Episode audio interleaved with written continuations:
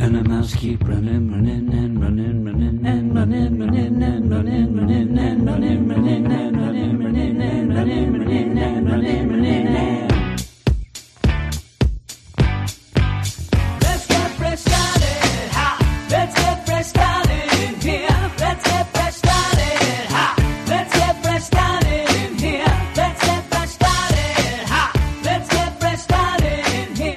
everybody, and welcome to the Weird Science Marvel Comics Yo. podcast, episode 118. Uh, Wow. This is going to be going up on a Monday night, the new night for us, at least during football season. We figured that would be the best way for Brandon to keep going with it and not being so drunk, is what we moving, figured. yeah. yeah, the party will move on like that. And I will start doing that separate spotlight during the week deal, but I did want to get the weekend edition, which it's weird. It's going to be on the Monday, but the weekend edition deal as a even number for some reason. That's how it's supposed to be. So we, and also I was lazy. Uh, that might be it as well, but we are going to go on with a couple books tonight, some mail. But first, let me tell you where you can find us. You can find us over on the Twitters at WS Marvel Comics. If you follow us, we'll follow you back, whether you like it or not. I don't care if you don't like it. I'm going to do it. We also have a website that is weirdsciencemarvelcomics.com where we review all of the books or at least most of them. Uh, they come out usually around nine o'clock on a wednesday morning. We also have previews uh, that go up during the weekend. We have some articles and things like that. So if you want to go check that out, that'd be great. It's not just me and Brandon, so you don't have our, you know, nonsense all the time. Uh, you'll have other people's nonsense. But we also have a Patreon account, patreon.com slash weird science, where we do a, a lot of comic stuff and a lot of Marvel comic stuff. Uh, each month we do a Marvel events podcast. I'm in the original Clone Saga, is what I'm doing with that now. We have a back issues podcast where we do an issue that's usually from the Marvel Unlimited app. We talk solicits, sales, all these other things. Brandon has some special things he has planned. He's Yeah. got working in the lab. I don't know what Uh, happened to that sales file. I I was messing with Yeah. it the one day Yeah, too. it was I- it's awful. very weird. I don't know what happened. All of a sudden, everything conked out and it got staticky when you go. Yeah, so uh, we we usually have that, but I also have a facsimile podcast where I just did Tomb of Dracula number ten. That was Blade's first appearance. There's a bunch of Marvel stuff and also DC stuff and some indie stuff and even some stuff like the Mandalorian review podcast that I'm planning on reviewing uh, some of the cartoons in general, Marvel and DC, but in specific, the Harley Quinn DC comic. Uh, cartoon that just came out on the DC uh, app. So if you like that sort of thing, you can go and do that. But hey, that that's not here nor there because we're here to talk Marvel comics, and we're going to get into it right now with Avengers number twenty-seven, Legacy number seven twenty-seven. It is. Uh, Yes. and the the thing about this, we haven't talked about Avengers in quite some time. So when No. when I go to I jump I in, enjoy talking about the older versions of the Avengers book than this Yeah, new I one. think to- so to be because we did do a lot of it uh, with the Avengers versus the Defenders and one of the event podcast. And back in the day, Avengers, uh, you know, dealing with Marvel, not Captain Yes, Marvel, but Captain this is Riot in the Prison Galaxy, written by Jason Aaron, art by Ed McGuinness, inks by Mark Morales, colors by Jason Keith, letters by VC's Cory Petit. And it says since the dawn of time, the planetary defense mechanism known as the Star Brand has been possessed by a variety of people, granting them virtually infinite power. The most recent Star Brand was driven mad and died in a confrontation with Ghost Rider, which was in that legacy issue. It remains to be seen who will wield its fearsome power next. And that's pretty much what this is going to be all about. Now, before you get to the credits page, you have a bunch of pages with Gladiator, Majestor Gladiator, who is He there in Shi'ar space. too. He is everybody. wouldn't we were talking before here. fist. Look yeah, we, we were it. talking Jesus. before this, and I'm, I'm telling you, when when you get to Cap, he does look like Liefeld Cap. I mean, he is humongous. But yeah, Gladiator's just huge. I mean, the people in this, they all they they actually come across almost like action figures because they are so bulky and big. Yeah. It's crazy, but hey, that's how we like it. But yeah, you, you go in here and you're in Shi'ar space. There is, you know, word that there's been an explosion incident in the prison, and you end up having Gladiator wanting to know the details. Hey, you know, what do you mean? Uh, did they blow up some of them sons? No, no, I don't think so. Uh, what, what was there? A bomb? What's going on? And he goes, and there's a couple people who are survivors, you know, and he goes over Starburns, you know, Starburns, you tell me these prisoners detonated one of our artificial suns? And you have Starburns like, no, no, that wasn't it. The plasma reactors are still online. It's unknown. Now, obviously, Gladiator is like, oh my, I think I know what this is. And he wants to get rid of anybody who might Yeah. also know. And he just obliterates them with his laser vision and he ends up just frying them. They die. And then that ends up leading then to the next bit where they're like, oh, and you know, there, there was a stowaway, you know, he's over here and he's a broodling. Uh, you know, obviously from the uh, sleaze world, Yeah. which I like, but he was from the prison. He had a uh, lifetime uh, sentence, but he goes over there and the broodling starts talking and pretty much is spelling out, and it's brood to Shi'ar translation, but through that you can see it's Starbrand's coming, it's going to murder you, is what he's saying. You know, it's like pretty space birds will fire, big fire, murder star Yeah. will brand you. And this just ends up being Gladiator's deal of like, yeah, I think now that's you know pretty confirmed. I'm heading off uh, to go get this. He's going to you know, deal with it ultimate power. personally. Yeah, uh, but before then, hey, what's this brood? What what is this sentence? Oh, he's got a lifetime sentence. Well, I'm now going to change that. I am now going to adjust your sentence, broodling of Sleaze World. You are now dying, Yeah. and ends As they spit on each other, well. they're exchanging Yeah, they spits. Yeah, they're spit brothers. uh, but yeah, so he's like, I imagine all right, we don't I see love. all the panels. They just took turns five Yeah. minutes, you know, spitting on each Oh, other back Yeah, and then forth. they're blood brothers, spit brothers. I don't want to go any further than that. You don't need to go further. So he's like, I think I'm going to go check things out because, like, the dreadnought's last known coordinates, you know, drop them in my cortex now. All right, sir, but there's high levels of radiation. You know, I can't, eh, I don't care. I'm out of here. And he's like, that's why I won't be sending any ships. I will be going alone because this is something that I want. And as he does go off, I like the panel where it just looks like he's running through space. He is flying, but he has a running look to him, but he is going off to the Imperium's prison because of his hunch is right.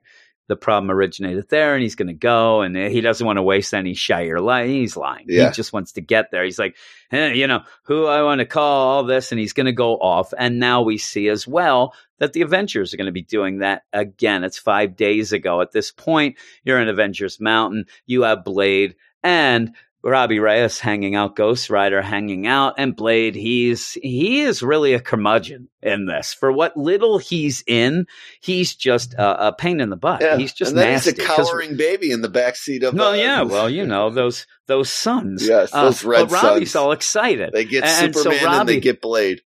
Yeah, yeah. Robbie's all excited because he's never been in space. He's like, I've barely been out of LA. Uh, now I get to go in space. It's great being an Avenger. Uh, and they're going to go off. And it's just, you know, it's a little, you know, flavor for Robbie, especially like, hey, Blade, you, you know what it takes to be an astronaut? Blade's like, how would I know what it takes to be an astronaut? You know, I'm from 1920s London. My Yeah. mom's a prostitute, a vampire prostitute. I don't care about, Quite you the, know, quite up the there. career track there. Yeah, yeah. He's like, oh, so you, you end up having them, and he's going to take the, you know, the Charger. He's there getting in the car uh, as they load up. But you also see that Cap has called Black Widow to be involved. They need somebody extra. They need some extra hands here of what's going to be going on.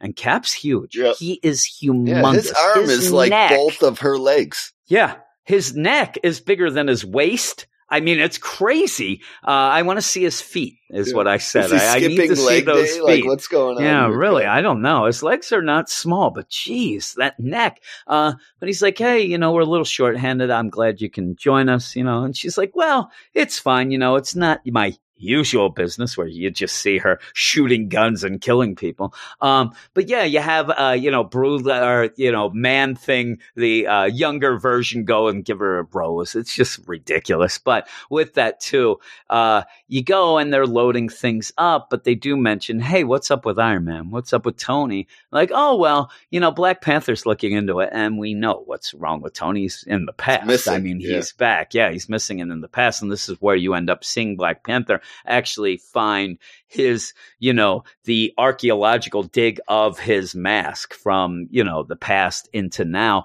And so he'll be on that case. Um, but yeah, you're going to get a roll call because now you're going to get Carol, uh, Captain Marvel, and She Hulk. And Jen has a new outfit. People were talking about it. it looks like a bathing suit. And Yeah. I, I'm telling you, I'm surprised that people It's aren't losing their mind know, over this Upset. uh, and exactly. and she is humongous. She is also joining in where everybody has bulked up for this issue. yeah, she's on the Um, Captain America workout diet. Yeah, really, it's crazy. But you end up having this harness. It's a, a gamma emission harness to help prevent any un- more explosions for her. Uh, and they're going to go off. And she even starts thinking to herself, Jennifer starts thinking of all the things about Starbrand. Oh my, you know, Daredevil warned us. We ended up having that problem when the Celestial final host and the Starbrand blew up in the invasion. And then, you know, it did this. So you have a bunch of callbacks to when we had the Starbrand deal from Avengers number 20, it's a Marvel Legacy number point. one. I mean, one was the Yeah. Marvel Legacy number one there. Two years Um, ago. so they're going to head off. So everything is about the Star brand. Well, they go, everybody's excited.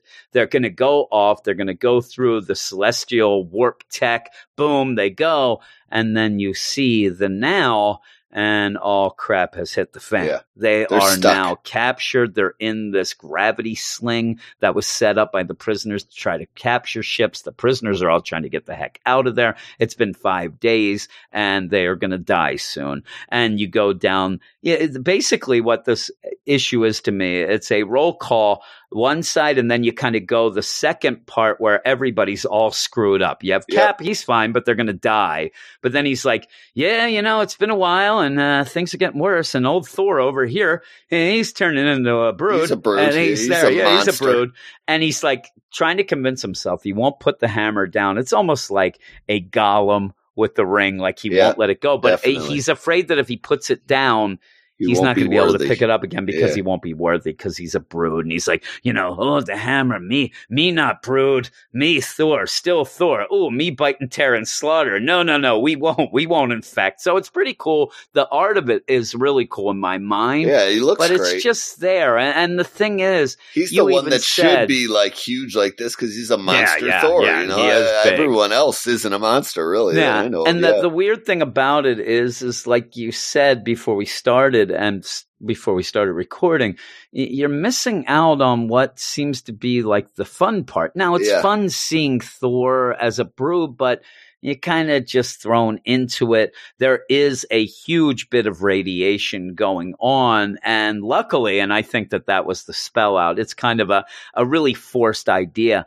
where you end up going there and the radiation is over, you know, it's through the roof.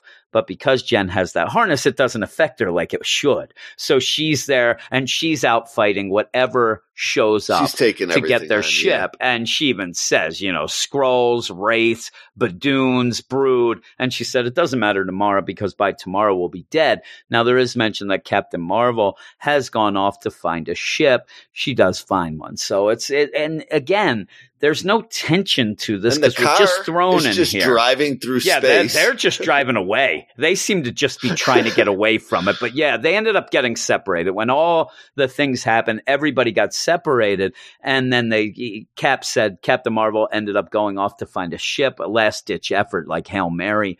And uh, she has returned with one. But it, I'm telling you, the things happen so quickly without you ever able to kind of grasp on the Yeah. things. So you're you're being told that the next day they'll die if they don't get a ship.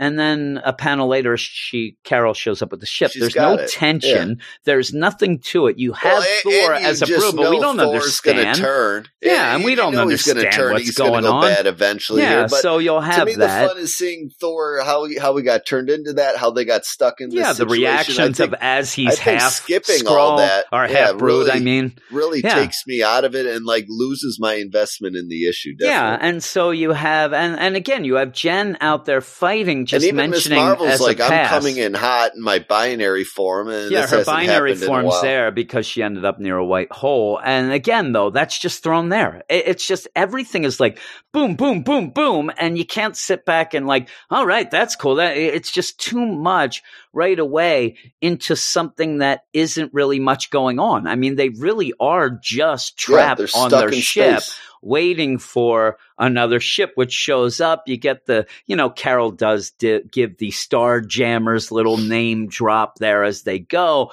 You know you end up having thor put down the hammer and then he can't pick it up. He's all he's freaking out. He's getting upset and then he turns you know fully. It's like me thor strongest brood in the galaxy. And then he goes to attack you know cap. Now as this is Yeah. going on you see the star brand symbol all on over the moon there and on the are. planets and you know all over the place. So that's kind of being labeled there as you know thor changes. But again it's just so much. And then you go up because without seeing how they got separated without seeing what's going on I didn't know it. You know, I actually forgot about them and this little bit of time because you end up then with Blade, you know, Robbie driving the Hell Charger and uh, Black Widow there, and you end up having Robbie, who's full out Ghost Rider, uh, you know, persona here, and he's like, I, I thought, you know, that Blade didn't have any problems with the sun, and he's just red sun's killing me, so fa- go faster. And she's just like, get the heck away from these stars, let's go.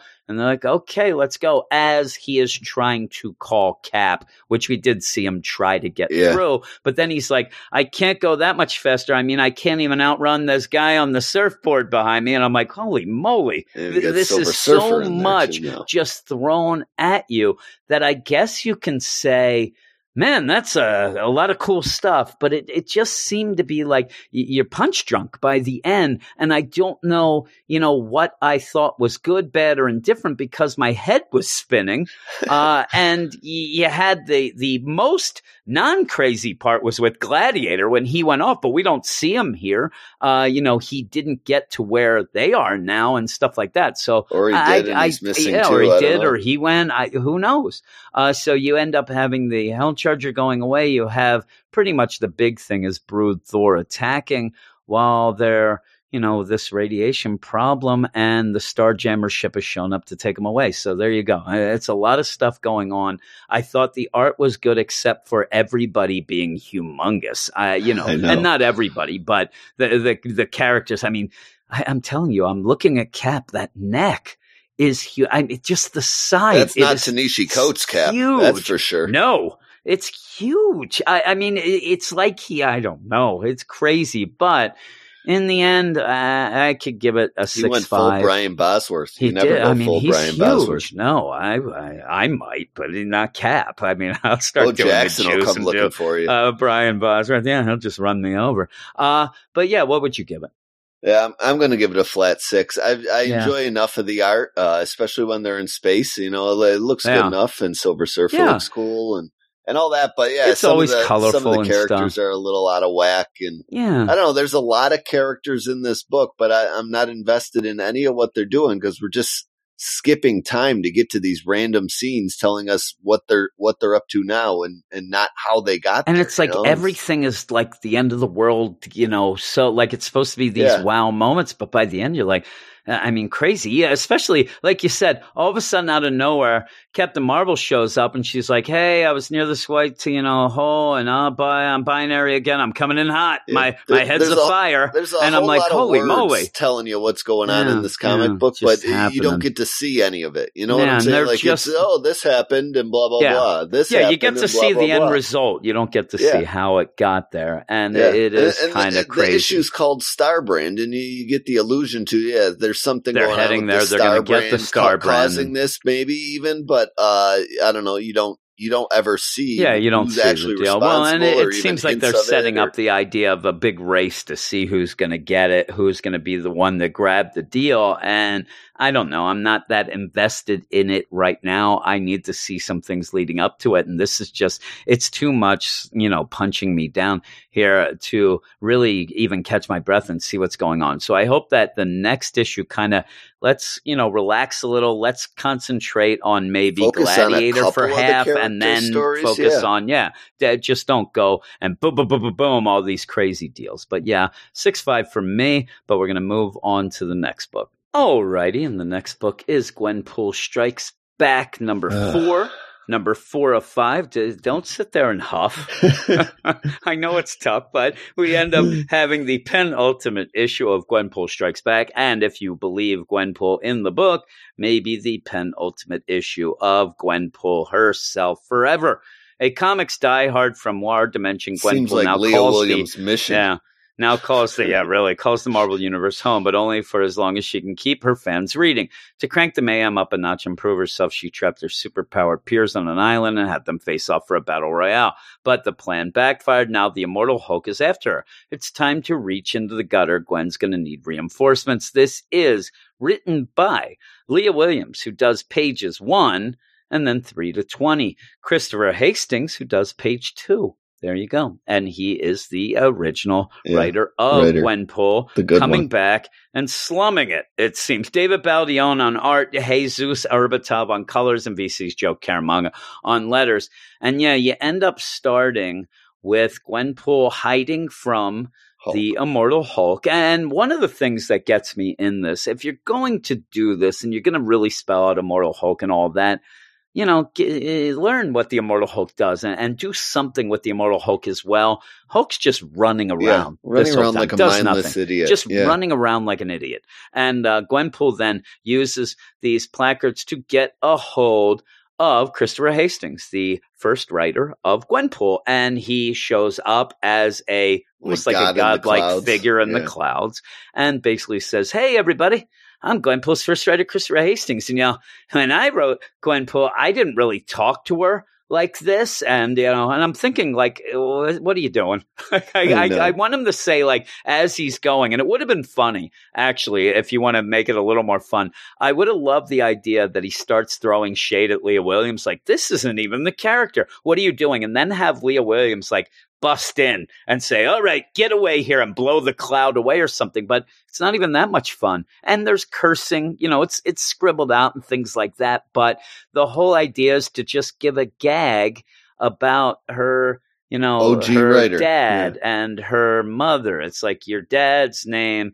He's Tedpool. Tedpool, like Deadpool? Yeah. And your mom, like Martha, like Bruce Wayne and Clark Kent's. Oh, F off. Oh, well, I just thought that you would think it's funny because I named your parents even though you're supposed to be real and I'm from the world and blah, blah, blah, and off we go. And I'm just left like, okay, Yeah, I'm, I'm not, of I'm not was. giggling Yeah. here. And so you end up It's like having a Family Gwenpool- Guy sketch in the middle of yeah, the book. it- all of this is because then you have Gwenpool running away, and you're going to get that white space that we had before, where as she runs away, the Hulk hits her. You know, Hulk smash right into the white space, which is these, you know, the sides of the panels and things like that. So she's in and gets an idea of what she can do, and this Well, after we a, drag off a concussion Yeah. joke for about Well, she- yeah, she has a concussion four, as uh, well. You know, word blocks too long. And again, when you do this, she has a concussion. So you, you kind of, and you know that in this book what she can and can't do or whatever. So it's not playing with that. But even why have a concussion? Is it supposed to be like, oh man, that's how she came up with the idea or the concussion made her crazy or whatever? But the idea of what she's going to do now, I don't mind. I actually think that it's okay and could lead to a good story yeah, and a this is my time. favorite part of the book, but, but, it goes nowhere. But and then you have the rest of the issue, which is like 14 pages of nothing because she ends up deciding, almost like the Council of Reeds, Council of Ricks, Council of Gwenpools, she is going to grab all of the Gwenpools out of the comic books. She can go into other comic books and she grabs them. She even goes Superior Spider Man during the whole War of the Realms, grabs her from there, which is technically the West Coast Avengers one, Yeah. but she's going to specific issues and she's grabbing. She goes to West Coast Avengers, she goes to Champions, she goes to Rocket Raccoon and Groot number nine, and they're spelled out. You have panels that were actual panels where they end up grabbing She them. even gets and the then, mumps one. Yeah, um, yeah, unbelievable Gwenpool, and she does say, yeah, she ends up getting that mumps one. She's like, oh man, some of them didn't go well. The Howard the Duck number three with the mumps deal that's all messed up, Yeah. and so she gathers up all of these Gwenpools, and now we're going to end up wasting too much time explaining which one is which, even though it really doesn't You matter by yeah, the end Yeah, no. and we've already brought them in but to to spell out which is which means to me that you have to then go and do some specific stuff and instead all you keep getting the big one is and there's one gag that i like coming up but the big thing is there's hot dog ho yeah. oh the champion's hot dog ho and i'm like really like i don't need this this is not my gwen She, yeah, she And- like centers on the lowest common denominator yeah for she always does Like and the dumbest joke you can go for. And I'm like, and then the next so one much yeah more potential, you know. And Yeah. I'm not a writer, I but like yeah even neither am i they're fairly obvious. You know what I'm saying? Like Yep. if I'm like, oh, there it is, right there, and and you Yep. go for the the the excuse Yeah. my language, the D joke, or you know what I'm yeah, saying? that's like what happens. Like that. And and you can do that, but don't just keep going back to it. Don't center. it. I mean, the the idea that we keep getting told the hot dog ho just it, it drives me nuts. And even when you go, you have like the the first page when they come back, she's like, "I've gathered you all. We're going to defeat a Hulk. We can do it. All of us together." Begin. "Eh, What are you doing? Why are we here? Well, we're going to get canceled. What is this? A solo book? All right, we're back. No, no, no. This is a mini series. Like there's some fun to it, but the way it plays out, it's not. But even as you end up having the It's too wordy too, Yeah, like to be fun. yeah. When they first show up, you have the thing where it's Champions Gwen, Hot Dog Ho, Tweaker, Stage 5 Klinger, Savant. You know, unbelievable Gwenpool Gwen, adorable, beloved, fan favorite. You have all these, but that doesn't play out. You don't have what I wanted is a lot of infighting with them. You know, Yep. like, oh, what, what? Yeah, you're the adorable one. You're a jerk. with each other. Yeah, even like the point where maybe the Rocket Raccoon and Groot Gwen, which is the insane one, starts to decide that she's going to kill the unbelievable Gwenpool Gwen, and maybe they get this idea with a little meta, like the whole series about trying to continue on. You know, with this saying, "Oh man, you know what, Superior Spider-Man Gwen, you ruined it for us," and go after her. Hey, uh, you know, the Rocket Raccoon and Groot Gwen, she's insane. That's why people don't like us. But you never get that, and and basically you get like you said, the base jokes, you know. Yeah. So what you end up having is the Rocket Raccoon and Groot Gwen, who's insane, is now going to be called the Harley Gwen. Now the problem with that is Leah Williams only writes that type of Gwenpool, I and know. we've even That's said it from the only beginning. We That's have. what ended up getting us upset about this because it didn't have a Gwenpool feel to it. It had a Leah Williams trying out for a Harley book over at Marvel in my mind. Yeah, and, and maybe she'd really do does. well on Harley, but it, it just doesn't feel right. And then, yeah, you're going to go forward with, you know, hey, Marshmallow Gwen, come on, and hey, Hot Dog Ho, and they're all getting together to fight, but yet they never really do. And and she Yeah, ends up because the main then Gwen, Gwen of goes back off again. Yeah, she goes into the plot hole and ends up, you know, trying to do something, but it isn't really a Clear plot hole that she's doing. And they set up this trap with the Hulk that really doesn't make sense. They No. trip him by well, pulling none the of panel. these Gwen should have this power either. Like, yeah, yeah. what what did just- the new Gwen suddenly explain to him, I, like how to I'm do all telling you, this? they I just don't- they just do things, you know, and they, you know, hey, guess which Gwen I am, and I got a big, you know, weapon here, and they just end up together, tripping the Hulk, having him go. He flies in the air, and then you have the Groot, Harley, you know, Harley Quinn, Gwenpool shoot a rocket at him that ends up splatting. But in the meantime, you do have the main Gwenpool from the series end up going into other comics from the past going eh, it's just it, it's a mess is Yeah, what it is, It You makes end no up- sense. Yeah you end I up having don't have the brain marshmallow gwen from the champion she's gonna die she dies and you know you have a shout out hey you know rip in the meantime the big thing is solved because our Gwen of this series goes through a bunch of comics, ends up finding Malekith, and he is sleeping, hugging Thor's d- severed arm. Yes. She grabs the severed arm from him, tells him, and th- this is the classic. This is going to show you the type of jokes. Yes. Malekith is is. sleeping with Thor's arm. You know, okay, that can be kind of funny. He's almost treating it as like a stuffed animal. She Yeah, takes him Teddy- like, uh, Shh, Teddy- and she's like, Teddy bear. Shh, Malekith, it's okay. You're having a nightmare about a reptile dysfunction. And I'm like, really? Like that's the joke? A Yep. reptile Or dysfunction. have a sexy All dream, right. whatever. Or and a it's like, sexy okay. dream, So whatever, just in case off. you didn't get the previous one. Yeah, I'm gonna yeah. hammer it Well, home here. and, and it's yeah, and hammer it home all right because she goes off with Thor's arm, where she then sticks her arm into the rotting arm of Thor, and now can grab, you know, Mjolnir, Mjolnir. which uh, Yeah. you know Thor has just shown up and thrown it at them, and she catches it, and then he says, "Oh man, is that thine rotting arm, my former appendage?" And she says, "Yes, it is my good blank." And there's an like these curse words. I know they're scribbled out. I don't need them. I don't. Yeah, they're out of them. character too. She never Yeah. like really just dropped f bombs or s bombs, whatever you want to fill in there. And then and then again, Harley Quinn. Then she ends up getting the pretty much the arm and the hammer. Says, "Hey Hulk, this is for hot dog ho." Throws it at the Hulk, and then as Hulk gets Hits him in zoomed up nuts. into the air, yeah, hits him in the nuts, of course.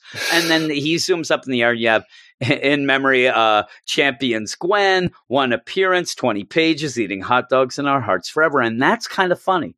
Uh, Like I said, there are some things Yeah, that I can once in a say, okay, I could chuckle at that, but Uh, like I you like said, you scene, went from they- two not pages. to just rip on this whole book. I like the one scene where they try to get the original Gwen, the one from the cover, and that's yeah. just floating oh yeah, in the yeah. pool. The and she wants OG, nothing and to she's do in with the it. pool and doesn't want to go. They're like, Yeah. "Hey, did you get the OG Gwen?" Like, man, she didn't want to budge. Like, she doesn't like to do anything. And you see her in with the floaty. That was the best. Actually, Yeah, that that's the best scene. part. And she's like, Yeah. "Come on, come with me. Uh, uh please, uh, uh And she's like, "All right." She's so mysterious. Anyway, let's go. And she couldn't get her, which was funny. That was really good.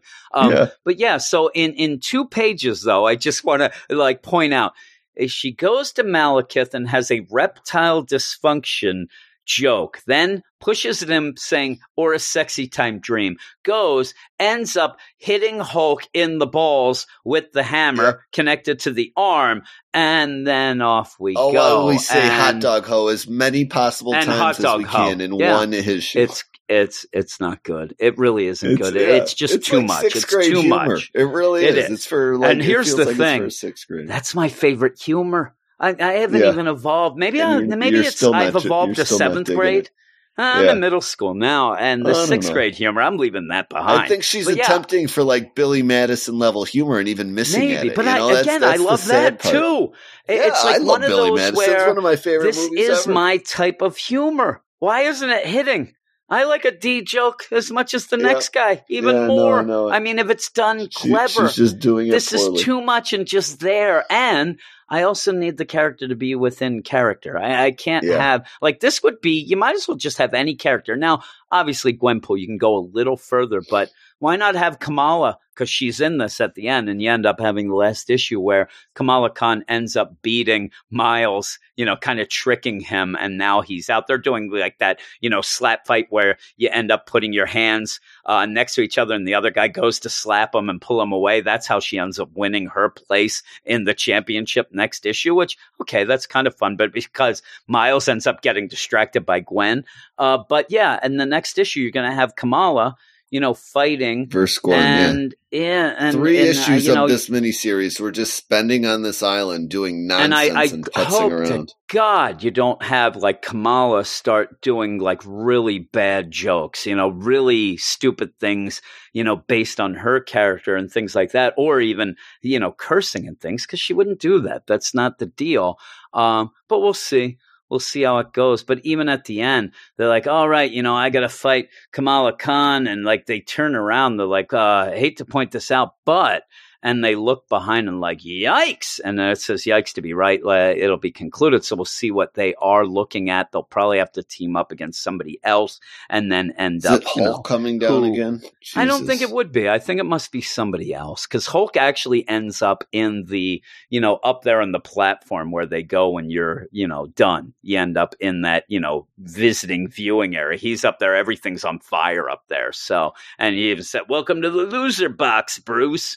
And you have that. So it says, Yikes is right to be concluded. And if this is the last ditch effort, if, if this was more of, I know that's the joke of the miniseries.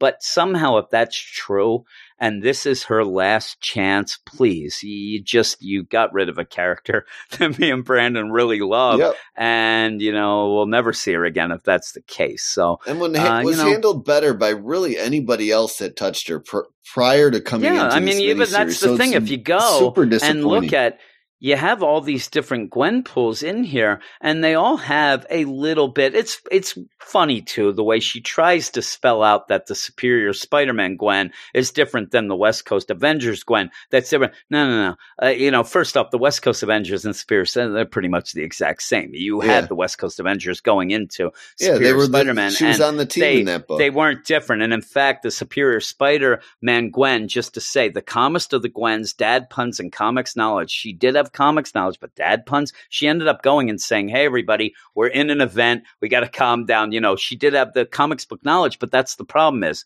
so does everyone else. All that's her do. Main characteristic. So don't give me that. That's just the one issue The of Superior Spider-Man that she was fir- in. Like the most in Yeah. the first like two arcs of her main series. Yeah, yeah, yeah. That's that's her main power. That, that's that is her power. And so, yeah, Yeah. comics book Until knowledge. you That, decided that's to what just obsess about this panel hopping thing that this whole series has been about. Yeah. Like she she hasn't used any of the other things that have that were No. endearing Gwenpool to anybody that liked her in the first place. Yeah, and- and people hated her. We we talk about this all the time.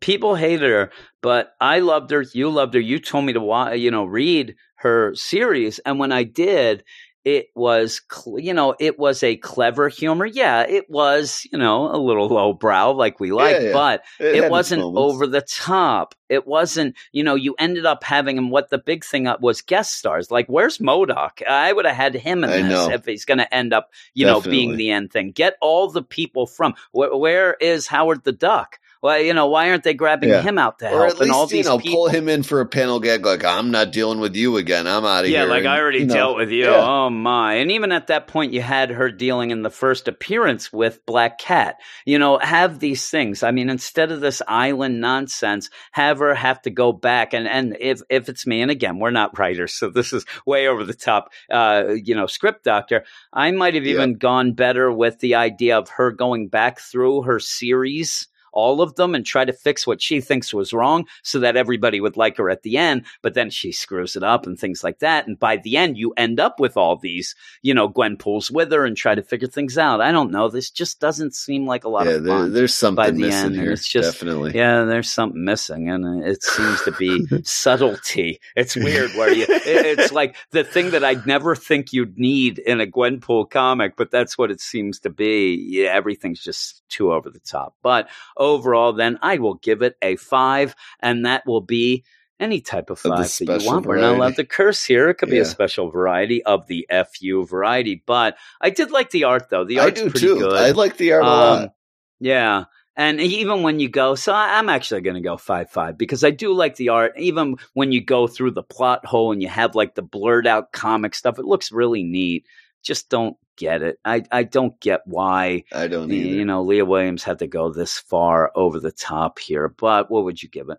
Yeah, I'm gonna go five point one. Uh, I don't know. you're I, just because I enjoy the art, the so much. Yeah, Yeah. I do. I, I dig the art. Um, you know, I didn't think I would enjoy the art in this series because I really I enjoy Garuhu or however you pronounce oh, that I like team's name so much. Yeah. Um, oh, I love Guru. that I was I was hesitant coming into this, like getting something different, Yeah. but it, it's close to it, but having its own flavor Yeah. and style at the same time. That is what I really dig about it. You know, I wish he had, um, or or the the artist and and the team doing it had a better, uh, just story to, yeah, to they, couple they with do. I mean, I'll, I'll give one thing. They have a lot to draw. and, Yeah. You know, they, they They do do, well. You yeah. have all these different things. But yeah, uh, David Baldeón, uh, the artist, and even, you know, Jesus Aburtov on colors really do a great job. Really, really do. It, it looks great. But yeah, I wish it was better. I really do because we Yep. like this. This should be one of those where, you know, eh, people are like, why do they have this on the podcast? And then you hear them like, oh, I guess because they love it. Like, you know, say one of these miniseries that we end up getting attached to, but yeah, this isn't Yeah, it. this So wasn't We'll one of probably finish it up. We'll probably finish it up. the yeah, I got to read the though. last one now uh, out of just sheer curiosity. It is a character that we like, but that's that. And we're going to go off now to the mail. Do you have the time to drive me and Brendan line? At Weird Science Marvel Comics at gmail.com. Booyah, booyah! We will read them all. At the wrong turn says mail call. Whether they're positive or when they are not. I'm one of the lucky ones. You can give a shout out to your peeps. We will never forgive you. Make fun of Brandon, but not me. Smash, smash, smash. It's all smash! for the weekend show. Brandon lives in Buffalo. Now here's wrong to say. Yo, it's mail call. It is mail call Yes. and a little bit of a remix for real this time. I think it recorded that one. Uh, but hey, here we are for the mail and we have one mail. But before we go on to that, let me tell you what the email address is. It's Weird Science Marvel Comics at gmail.com and you can send in mail about just anything you want. Good, bad, indifferent, yelling about Brandon about being drunk, yelling about Brandon for living in Buffalo, yelling about Yep. Brandon for loving the hot wings, yelling. Yeah, I just keep saying yelling at Brandon Keep because the only thing that's not allowed, you're not allowed to yell at me, but you can. It, it, it's fine if you It yell at me as once well. in a while. Yeah. Yes, uh, it used to in the DC uh, early on a lot, uh, and yeah, you know, I, I get angry. I I might disagree with some people. You you can say I'm a jerk. I'll never disagree with that because that is hundred percent true, right? I'm one of the Yes. lucky ones. You are, Greta. you are one of the lucky ones indeed. This is from Matt. And Matt, he, he likes to hang out at Largo, baby. He, he hangs out with Amy Mann and Michael Penn all the time. It's a little shout out to him. And he says, Jim, not Brandon though. Jim, Oh, you definitely dang. need to do the Mandalorian review show. Uh, and uh, it would be funnier with Brandon if he's not drunk. I actually disagree. I think that'd be better if he was Oh, yeah. drunk. Maybe then you'd I'll do it. actually re- reveal your man crush you've always had on C3PO. yeah. Just you attempting to explain He's- simple he's Star one- Wars mythos. He's the one that beeps, right? He goes, beep, Yeah, beep, yeah, beep. he beeps all right. He's like, beep, beep, get over here. He's like, he backs up. I'm backing up this butt, and he starts beeping, beep, beep. Now, uh, one of one of my big C3PO uh, impersonations is from New Hope, where he goes over here, and my kids love that when that part comes on. And, and really, if you want to know C3PO, just th- think of the one who's always complaining. Uh, Yep. That's C3PO. That's. I'm not. Okay. I'm not exactly a huge C3PO fan. I'm more of an R2D2 fan myself. Uh, and Eric, he is more of a C3PO fan, and we fight about it a lot uh, because I get mad because at the beginning of New Hope, you end up having Luke Skywalker as C3PO. Hey, you know, tell me what happened. You guys seen a lot of action. What's going on? And C3PO goes, I'm not much of a storyteller, sir. Uh, but by the end of Return of the Jedi, or at least the middle of Return of the Jedi, he is telling a story to the Ewoks that has everybody just on edge. He is doing sound effects. He is quite the storyteller. he was either selling himself short in New Hope or he became a better storyteller as the years Waiting progressed. for his chance. He was just lying. He was a liar. He just didn't want to tell Luke any stories. He he, he was uh, he was uh, tired and he wanted that oil bath is what he wanted. Uh, and he says, just me uh, telling you about Star Wars mythos would be entertaining enough, but it is actually a very good show, and I'd love to hear your take on it. I really like it. I ended Yeah, up doing on I the do too. Patreon. I'm all I caught up. did I'm on four. yeah. Now I'm actually uh, uh, finished three. I didn't watch four yet, and I'm trying to do uh, some vi- uh, audio reviews. What am I saying? Video. Some audio reviews for the Patreon on that. I got to do three very quickly so that I can catch up before five comes out, so I'll, I'll be all caught Yeah, up then. Friday. I'm going to do a quick deal.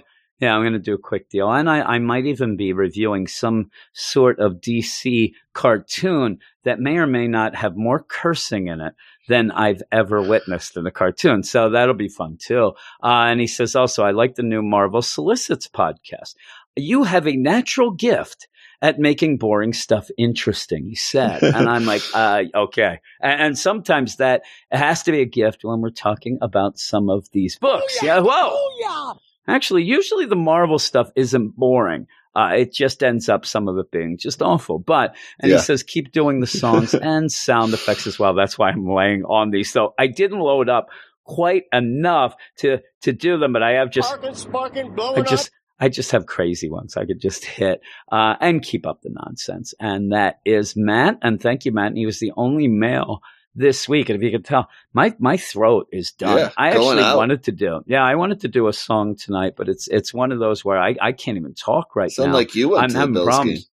I didn't. I, and no, what I did was sat and watched the Eagles game, and they stink. Is what was happening. It was an embarrassment. So I'm done. I'm. I keep saying each week, but I did say it was funny because you ended up uh, telling me, "Hey, we hooked you up because the Bills beat the Cowboys," and then I, I said, "You know, it doesn't matter."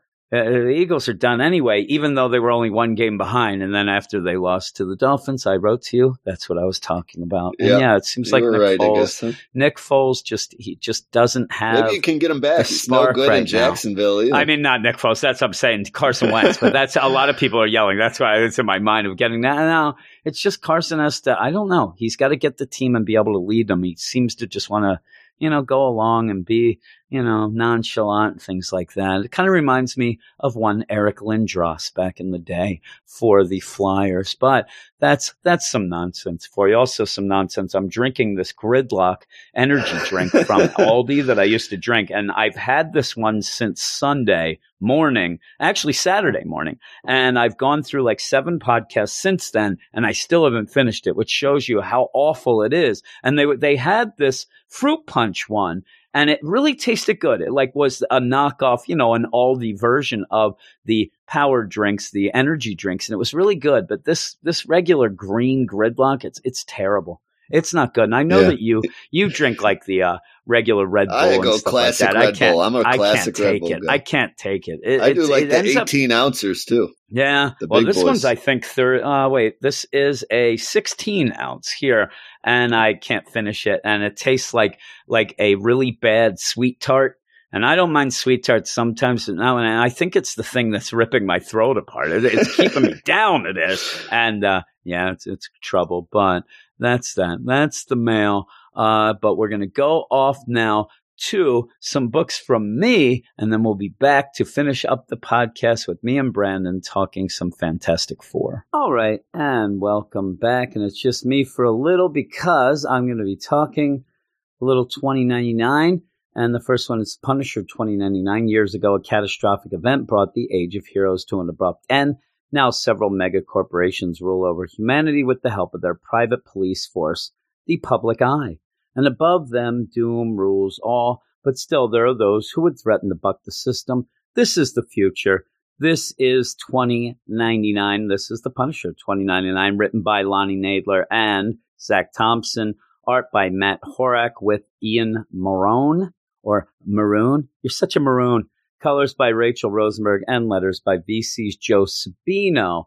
And if you know a little more about the 2099 stuff, maybe you will see that maybe I'm missing some things. But what I'm missing a lot of with these books so far, and I've read them all, uh, I'm missing fun. And I know the dark future of the 2099 doesn't have to be fun. Uh, but what I'm getting is actually uh, cliched stories, it seems, and also things that are based on having a twist of the original story, but yet by the end and being these, you know, one shots, I'm not getting enough of this new universe for me to say I like it more than the past one, or if the twist is something that is earned because I don't think it's earned, and, and things of the nature. And that happens with this Punisher 2099, especially. Um, if you had read the Punisher 2099, you will know that the Punisher in the original 2099 was Jake Gallows, and he is in this book. He is not the Punisher. In fact, he is the villain, but not even just the villain. The villain is, you know, society. The villain is the Vision police force, the public eye, all of these things. And this is a, you know, futuristic cyberpunk deal. You can look at this as, and, and again, though, there is a twist. So instead of, you know, somebody being duped and things like that, they're actually duping our main character, and it is Hector Tago. Uh, he ends up being the Punisher. There's a spoiler, but he they end up duping him in a positive way for him if he just wants to let it happen. Um, what ends up happening by the end, the twist of him being the Punisher, he's the Punisher because now he's going to go punish all the people who have duped the society and all the people who have lied and all these things. And, and I don't, it just doesn't feel Punisher esque you end up having Jake Gallows there, who does explain that his family was murdered, things like that. And, and no, I don't need a, a, future Punisher to necessarily have the exact backstory of, you know, a Frank Castle. Um, but what I need, number one, is to have an issue that feels like The Punisher. I need an issue that actually is going to give me more than five pages of The Punisher in an oversized issue. And I have to have an issue that makes sense of the progression to get to The Punisher. By the end, you end up having Hector just kind of assume the Punisher role and then kind of just go out to make things right. Now, through all this, the one big thing they have is a social score that will increase as you do things that are looked upon as good and in this, it's usually beating or killing the Thorites, these bunch of people who they don't have a great social score, but they also worship Thor. They they even have a you know almost like the the tree of life, but it's the tree of mangled up death. But that's supposed to bring Thor back. They run around almost like Thor cosplayers. They have the hammers. They run around in outfits, and you end up starting off with Hector going back and looking through his video file to see what went on in these vision archives. You can go back and see your arrest. Everything is filmed. You know, the, the future will be televised or at least archived in a vision archive here. And he goes back because he ends up thinking something is wrong. He ends up going back and watching this, you know, arrest, this attack. It was the Thorites, you know, going and attacking and you end up having a public eye servant of Hector Tago ending up killing one of the Thorites. And it doesn't feel right to him. He doesn't remember it quite the same. And this is going to be the big thing that's going to be the trigger for him to realize that everything is not what it seems in a future that's televised and in a future of editing and things. And so all of these things, if, if you think, oh man, that reminds me of this, or that reminds me of that, or this. I mean, I'm talking from Running Man to Robocop to The Matrix, uh, it, Minority Report. It, it does seem similar to a lot of things. That's why overall, and, and not necessarily one thing in general, but that's kind of the cliche in my mind of it. And it's kind of doing the cliche of the future cyberpunk you know, all the stuff, you know, like that, computers, how things are altered, things like that. And and really by the end, I can't even say necessarily that it reminds me even of the 2099. You, you end up getting a personal assistant deal with Hector that is the one thing that, you know, brings you back to the 2099 stuff. Uh, but in general, this could just be any sort of generic future cyberpunk setting, and it really wouldn't change anything because it does have those tropes of it. Well, while this is going on, you end up having Hector trying to figure out if he indeed ended up killing a guy who was a innocent civilian, or is this a mad, you know, enraged Thorite that's gone crazed and is going to hit him with a hammer? And the one thing about it is, is that when he did kill this guy, this, you know, rocketed up his rank. And, and this social point system is what does end up ruling your whole life. You want to end up with a high system. If you end up with zero, you're out. You're, you're pretty much slumming it and you can't even go to certain places. That comes into play a little later, but he ends up there with Jake Gallows, his, you know, officer, And Jake Gallows just progressively, as this goes, becomes more and more a piece of crap. And so, again, I didn't read anything but the first issue of Punisher 29 uh, originally. So I know that Jake Gallows is the Punisher in that, but I don't really have a connection. So it wouldn't be like I'm sitting here and I'm saying, you know, how dare you? How dare you? Where, where, where is Greta? I don't have Greta, you know, Edit that out. edit that out. Right. Yes. Greta is not around to tell me the stuff. But so as this is my, not anger, but my uh, being upset about it has nothing to do with my love of anything in the past, of anything. It, it's pure, just really storytelling. And it, it's okay. This, uh, the best I can say about this one is, is it's okay.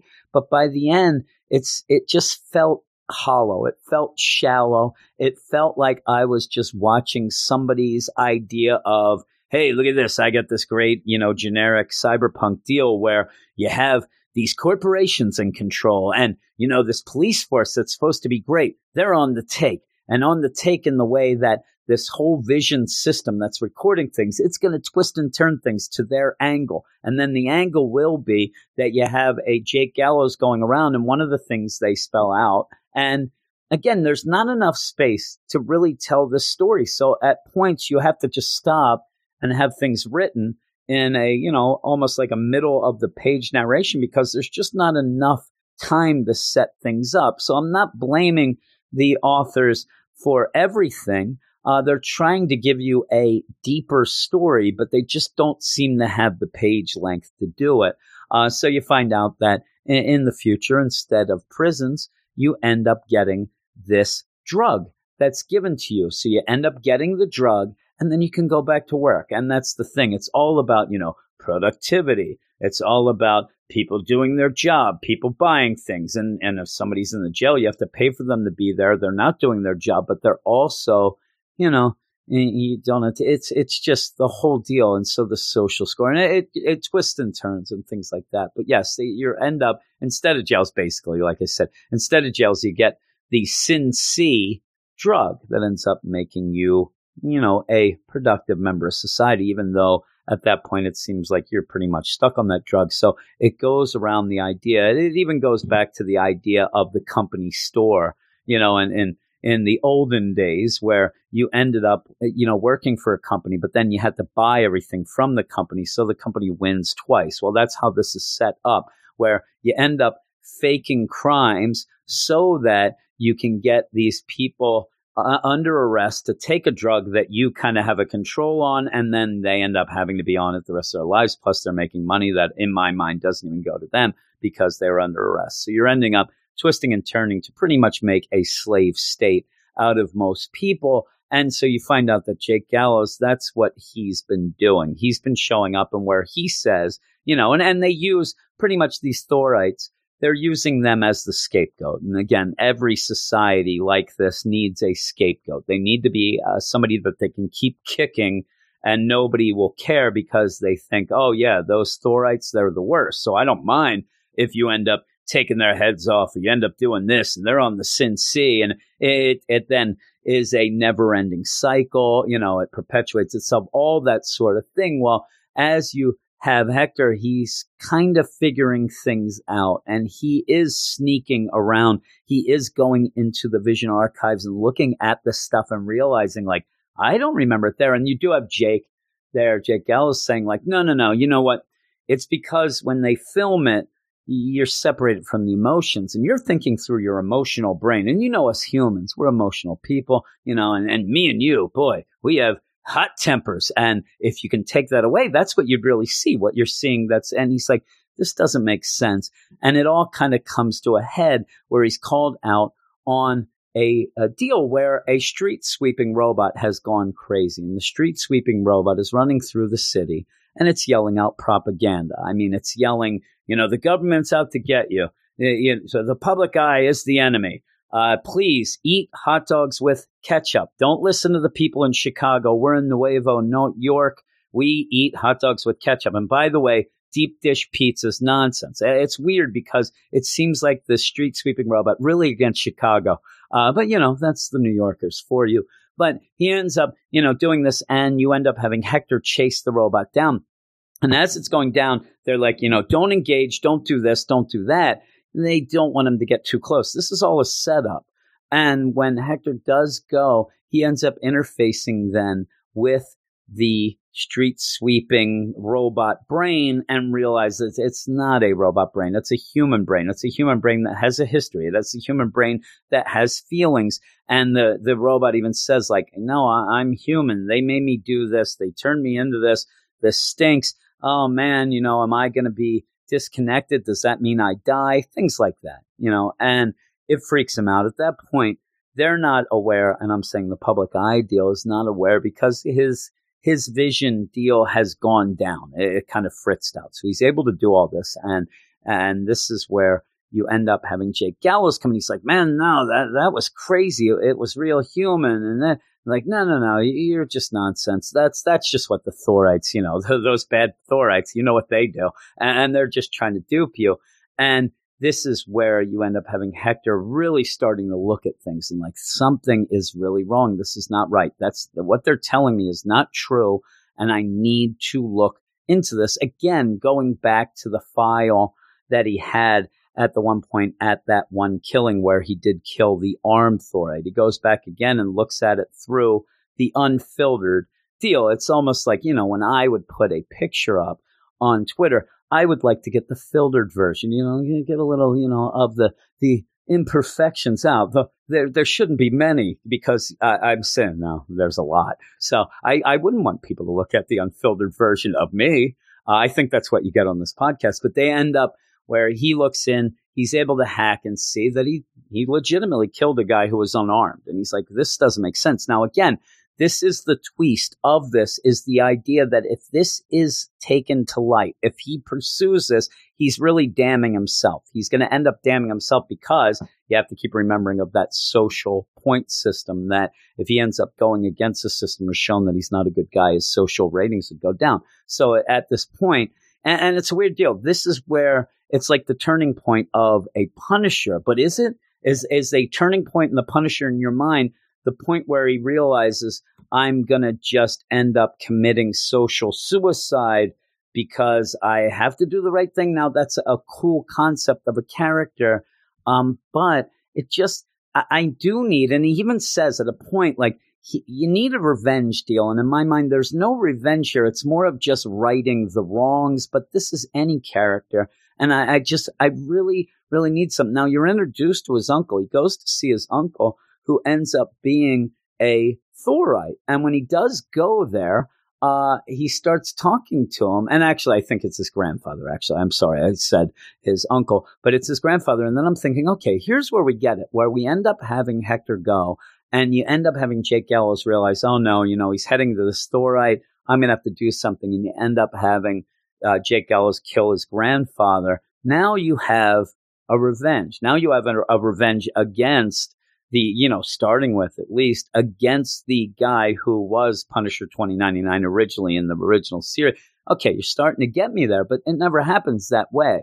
His grandfather's just there to kind of, you know, give you a quick face of the Thorites that isn't a bad guy. It's his grandfather, but I don't know his grandfather from Adam or Eric or Brandon or, you know, Josh Allen from the Bills. I, I don't know him and I don't know the connection that Hector asked him. So it's it's not getting me there. But he goes and talks to him. He's like, "Hey, do you guys go around with these hammers all the time?" He's like, "Yeah, the, that's what we do. I mean, you don't cosplay as Thor without a hammer. That's silly. I mean, if you do that, they're just going to think you're Brad Pitt or something." And he's like, "Well, that's a weapon, right?" No, no, no. It's not a weapon. It's a symbol. It's what we do to worship Thor, but it's not a weapon. So it's all spinning in his mind. As he's doing this, you get a little cyberpunk tech type deal where his face changes. He has the scanning technology. And again, they're scrambler mask, and this has to be presented in this like writing on the top of a page. And like, eh, I really don't need that. Now, the best part of it is, and it's it's very subtle, is you find out in the 2099 universe when you worship Thor, you do it by singing Garth Brooks thunder rolls. That's they, they end up thunder rolls and the lightning strikes. Uh, this is where that is definitely why Thor never comes to see him. Thor would not be a fan of Garth Brooks. So it's nonsense. And they really need somebody to lead them in the right path. But you end up where during this deal with that street sweeping, uh, you know, human AI, that is ending up being like, hey, Hector, by the way, we ended up tracing it to this other guy. You know, he's been arrested because Hector ends up killing the AI, almost like killing him to put him out of his misery.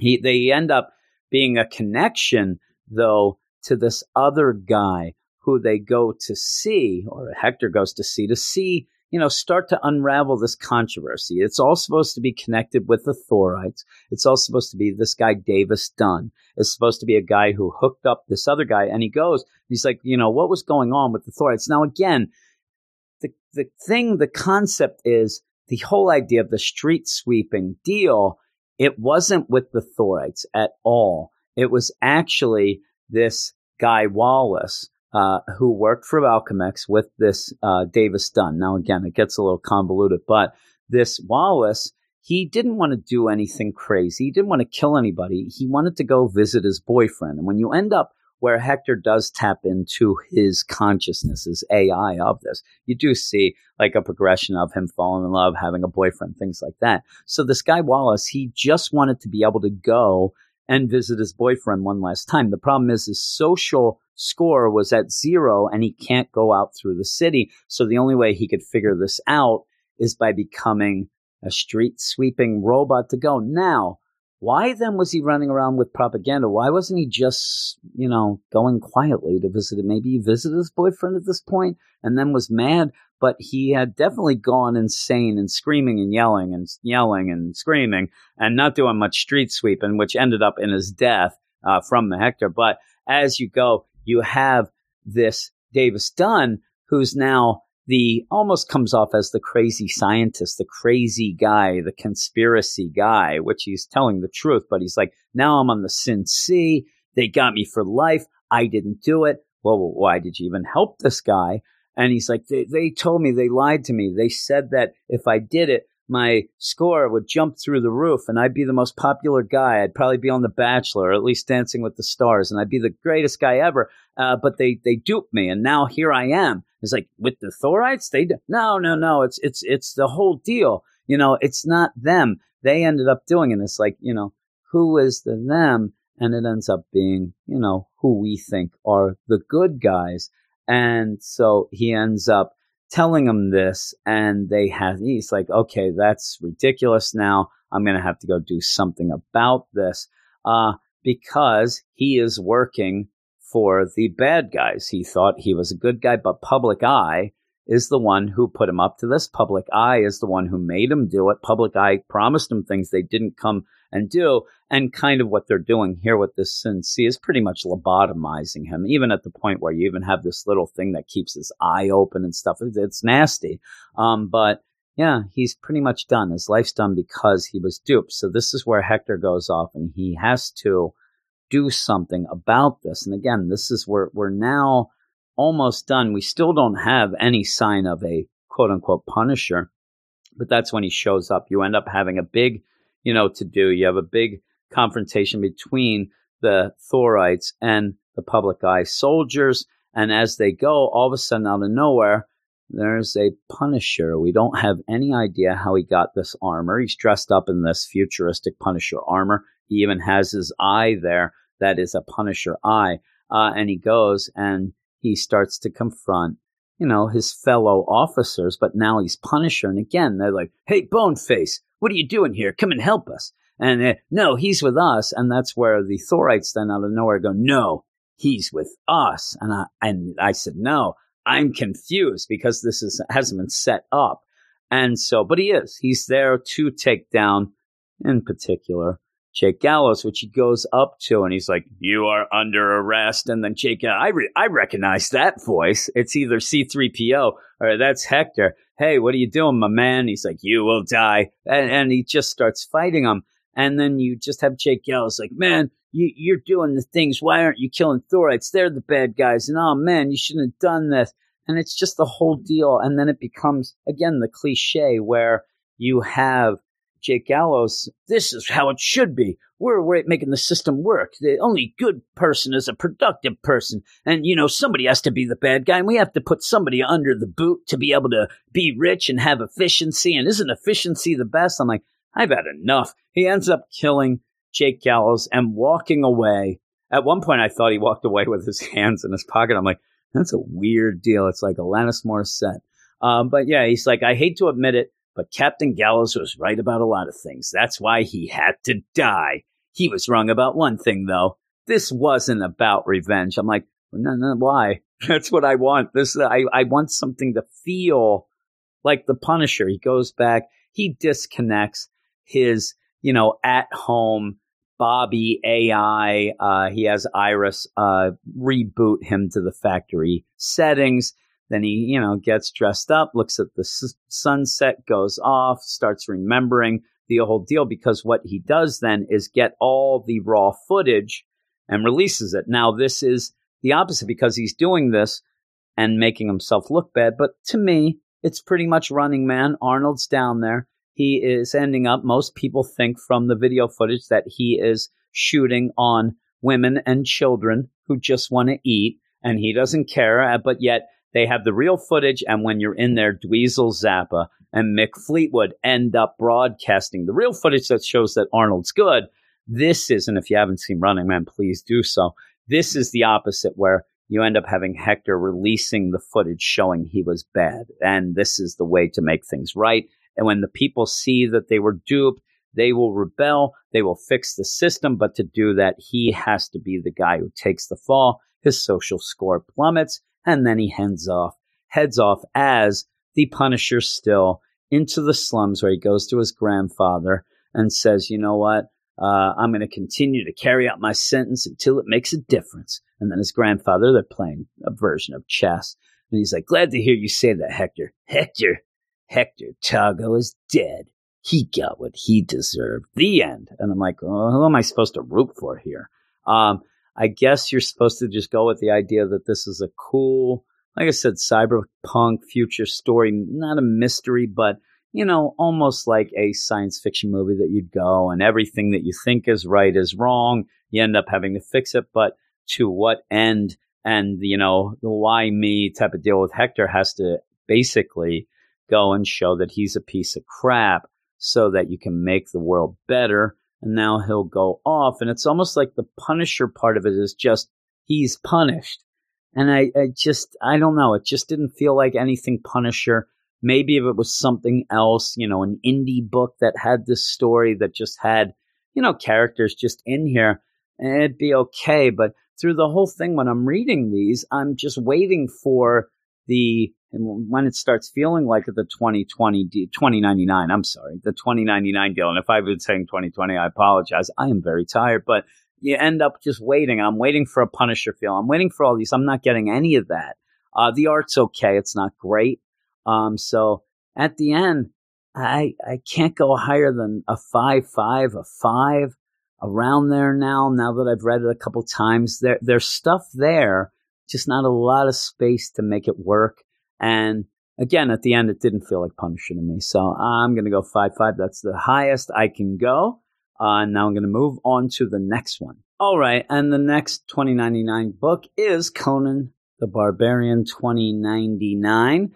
It has the same intro, so I'll just get right to the deal of brought forth from his own ancient Hyborian age, Conan found himself fighting side by side with the likes of Wolverine, Punisher, and Elektra as he made his way across the modern age, as we're seeing in Savage Avengers. But this year's march, uh, or as the years march ever on, even for a time displaced barbarian.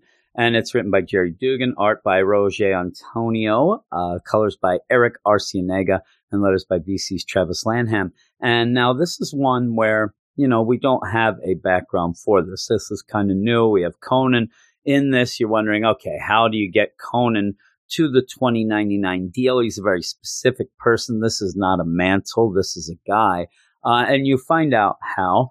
Uh, he ends up getting there because back in the day, he ended up being cursed by Morgan Le Fay to live an eternal life with her kind of cursing him all the way. And and at points at the beginning, he's already in the 2099 universe, and he is, you know, fighting some people. He's stabbing them. It's classic Conan, pretty much, even in a futuristic setting. He's not going to change his game. There's no shame in that game, and he's kind of talking to himself.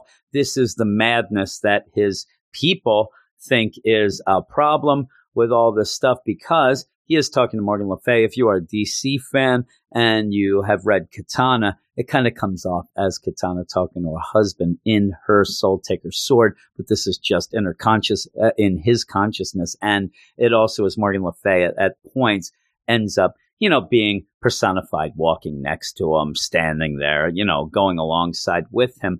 Um, but this basically is a story of Conan a very weary Conan who is now in the future and kind of thinks, you know, I've had enough. Plus, this whole thing, he has been cursed with Morgan Le Fay, you know, kind of riding shotgun with him the whole time. Now, by the end, he ends up deciding to purge Morgan Le Fay, and she's upset, saying, You were supposed to go mad by now. And he's like, No, no, no. Conan doesn't go get mad or go mad. He gets even.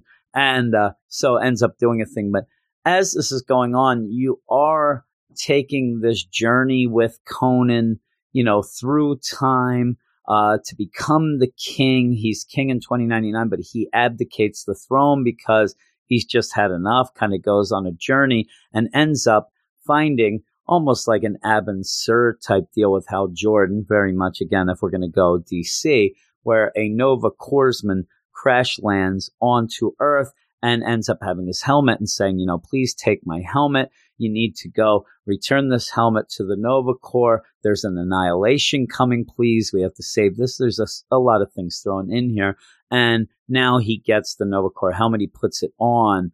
And it's basically now a road trip, not a scavenger hunt, but a road trip. We have to get across the wasteland. We got to get to Los Angeles where there is the Nova Corps building and we'll figure this all out. So yeah, he just goes. It's very quick. It goes right to Los Angeles. Now, there's a couple things that I do like here. I, I do like the art enough. Uh, it, it's pretty cool. I like if you're reading this, take notice of the fingers that Conan has as kind of a necklace, or at least a band that keeps his cape, his like uh, you know, wolf's hide cape on. Pretty cool little you know, shout outs there. There's mentions of, like we said already, the Savage Avengers. Kulan Gath is mentioned. You end up even having West Coast Avengers uh, mentioned because he ends up going to Los Angeles to, you know, return this helmet. Uh, but he also seems to want to fix it as well. It's not working properly. But when he gets to Los Angeles, he runs into, you know, some people, some, you know, underground you know, scavenger thief types that want to steal his stuff. Uh, then he runs into public eye officers. He's got to fight all them off. He even says in narration, when I got here, you got the work groups. They want to recruit me. You end up getting these other zealots who want to kill me and I got to fight through them and all these things going on. Um, but he does end up getting to the Nova Corps building. He ends up finally getting up to where he has to go with the helmet when he goes in, where this is supposed to be you know, all right, I'm here. Hey, everybody, anybody home? Uh, the Nova Corps seems to be dead by then, at least the officer who would be there, who's sitting in pretty much, you know, Captain Kirk's chair, it looks like. Um, but it, this guy's just a skeleton. He's been dead for years. And this is where you end up having Morgan Le Fay like cackling, Oh my, you came all this way. Uh, you know, epic fail there, dude. And he's like, no, no, no, he's not paying attention to her. You end up having the Nova Corps they have an AI that greets him. It's like, Welcome, Nova Corpsman. Do you wish to attempt the evacuation of this planet? And he's like, Oh, yeah, yeah, I do. And this is where Morgan Le Fay's like, What are you talking about? We can't do that. And he's like, You don't control me. You, you just annoy me. It's what you do. You're just a voice in my head. I'm going to do what I want. And then he's like, Hey, AI, can you fix this helmet? Can you fix it? And the system repairs. Yes, put it on the pedestal. But he ends up deciding. And, and the funny thing is, Conan is a guy set in his ways. And when the AI says, please fasten your seatbelt, he ain't going for that. He doesn't care if he gets a ticket. He's probably going to, as the ship takes off, he's going to be on his cell phone. He, he isn't going to put things in airplane mode. That's not how he rolls. But he's like, no. And then he says, hey, I, uh, kind of feel sick. I kind of feel like, you know, I got some craziness in me. He's talking about Morgan Le Fay, if you haven't figured it out. But he's like, I, I want to go there. And he's pointing out the window to the sun. He's like, Can I go to that star? Like, we can go right through it, possibly. And they're like, That would not be good. You would be terminated. He's like, No, no, no. I'm, uh, I'm, I'm kind of guy who's pretty strong. I also have this awful, wretched, stinky, bad breath disease. I like to call it Morgan Le Fay, if you wouldn't mind. But I have this disease in me. Uh, I got to purge it out. Can we go to the sun? I'm like, let me calculate. Beep, boop, boop. Yes, we can. And they head towards the sun. And as they're going towards the sun, you know, you end up having Morgan Le Fay burn out. And I'm like, I don't get that. I really don't get exactly what is going on that she would burn out since she's kind of just an entity inside, but she can't take it. She doesn't have the Nova Corps helmet on. That's kind of, you know, the big deal. And he does say, listen, nobody makes Conan a slave. So I'm going to burn you out. You're burning out. And she ends up burning out. So he's there by himself. But at this point, the ship burns out. Everything burns out because he has the Nova Corps helmet. He's not burning out. He's just floating in space, kind of, you know, floating around. And it looks like at the one point he's he's walking among the stars. He is, and he's not even in Hollywood. Uh, and he's going, and it says, you know, hey, he would have to look up Conan knew not where this new wanderer would take him. He's a wanderer, uh, but free of the witch, he put his back to his place of birth and began a quest for a new crown. But that's a story for another day. So he's heading off, you know, like the famed wanderer of song, and he's going to go find a new planet to become king of.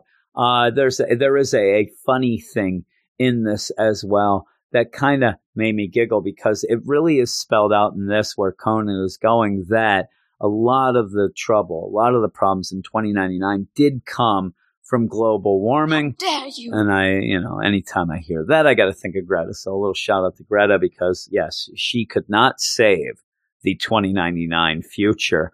Um, this is okay. It's okay because in my mind, I didn't have any expectations of a Conan book, and it is Conan. It is very much more Conan than a 2099. Yes, you have public eye. It, pretty much, that's one of the only things that that ties it in. This again could just be called Conan Future Wanderer, and you're not going to have any change at all. Instead of calling these officers public eye officers, you just have them dressed up a little different and call them just future tech or, you know, robocops or terminators. And, and you really wouldn't have changed anything. Uh, it's, it's kind of a broad stroke story, but I think that it plays out better than trying to do too much. Uh, you have a Conan again, and you have call outs to the Savage Avengers. You got call outs to the Marvel Universe of the past in this, and that's cool enough too. Um, but by the end, it's it's kind of just a book that didn't annoy me as much as the others. So if you want to take that as a compliment, I did like the art enough, things like that. And the I, I usually when you get to an end of a story, and it's the end with a question mark. I will dock points because that infuriates me. It infuriates me to all end, mainly because like I we don't know there's going to be another one and just tell a story, but it ends in a way where he's going off on a walkabout. He's heading off to the bush and he's going to have a walkabout for a while. We'll see if that amounts to anything, if he ends up on Pluto, which is not a planet, uh, or if he ends up, you know, even beyond doing whatever a Conan does in the 2099 future with a flaming sword and a will to boot, if that makes sense. So overall, I'm going to give it a seven out of 10. This is probably my most positive I am of any of these, and mainly because it's doing something new, because it's a new character there with Conan. And, you know, it's kind of saying, let's do Conan in it. Uh, we're not going to push it too much, but a generalized story, and it's nothing. I, again, though, I, I wouldn't recommend anybody to go out and get these in single issues. Number one, these will be put in two trades or whatever they will do. And if you really, really need these, first off, I'd wait till they hit the Marvel Unlimited app, number one, and at least read, you know, the Omega and Alpha deal as you go and then see what's going on. And I'm saying that now, I guess it's the Omega number one, and we already had the Alpha. So I, I, it's weird. I said the Omega and Alpha, but I was thinking opposite ways that we already had the Omega, and that the and that doesn't make sense either. I'm a dummy, is what I am. Edit that out. Yeah. So, um, yeah, the, these are just what they are. I'm not impressed at all. Uh, this is why we haven't talked about all of them and why I'm talking about this one by myself because they're just not that great. And it seems like something that they tried to push and I really don't hear anybody talking about it. I think that this is kind of a fail, maybe not an epic fail, but a fail anyway. And so there you go. And uh, I'm not going to extend this anymore. We're going to go off now to talk me and Brandon talking about Fantastic Four Negative Zone. All right, and I'm back with Brandon. Hello, Brandon. That is my C3PO. Yes. You are Is a jerk. R2D2, you bucket of bolts. That is, that's that. That is my C3PO right on. Hello, love. Look at me. I'm C3PO, human cyborg relations. I. Interesting. Yeah, that's a little He's- that he's got voice some new programming there, huh? Yeah, It is. He got some new programming. He's ready to go now. I can't believe it. Darth Vader made me. Did you know that? There you go. Did you know that? Did you Yeah. know that? Uh, I actually Brandon? did Yes. because I've seen the prequel. I have a better memory of the prequels than Yeah, I how do dare the. you? Uh, What, what, wait, what's Greta? What was that? How dare you? How dare you? that was Indeed. like the Don't first even one bring too. that I remember. I remember Oh, my my, friends dragging me to that. Good Yeah, lord. like, what you mean? Now that's what I call pod racing. Did you like that one? Yeah, Uh, that's Uh, that's that one of my I favorites. like that scene. That's not a bad scene, really. God, you know what the best thing about that scene is? It ended now. Actually, the best part is the Dreamcast version of the Oh, that episode game one was Pod great for Racer game. It was awesome. I'm Yeah. telling it was better on the Dreamcast. So stop it. I I actually really like that game. That that game was. Eric says that uh, his big deal is the best thing that the prequels did was stop people making fun of Return of the Jedi. That's what he said, and that is his deal. How dare How you? dare you? We're here for Fantastic Four Negative Zone number one, and we'll see if I can keep my voice. Um, this is a continuation of these Fantastic Four, you know, one shot books. Uh, it's okay. You know, you know what I mean? If you need some Fantastic Four in your life, It started a lot better than uh it, it Yeah. kind of ended. By the middle of the book, I was like, "Oh boy, this thing can end yeah, at any and point." it is now. it is over it is oversized. And like I said, um, if you want to just grab a book, a Fantastic Four book, and you don't want to deal with Dan Slott, and you don't want to deal with delays, and you don't want to deal with you know sometimes the book not really being about the Fantastic Four as much.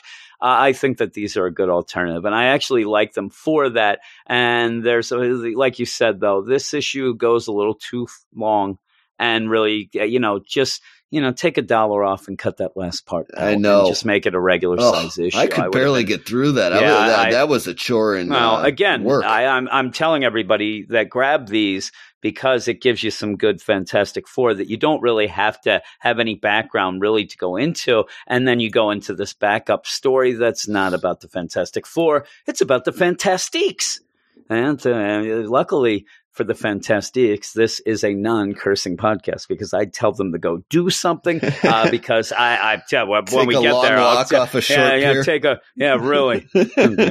uh, Fantastic Four Negative Zone number one. Uh, the first story, Ethical Dilemmas in Modern Science, is written by Mike Carey, art by Stefano Caselli, and colors by Erick Arciniega. The second story is What Are the Fantastiques For? You know, like what's love got to do with it from Tina Turner, Ryan North on a writer, and Steve Yu on artist. I like saying that. That sounded very odd. Uh, and letters on all of these by VC's Cory Petit. And the funny thing is, is I, I can, in my mind, I think I do like Ryan North for the most part. I just don't like the Fantastiques. And when we get there, I don't either. I, have, yeah, it, it's pretty much crazy.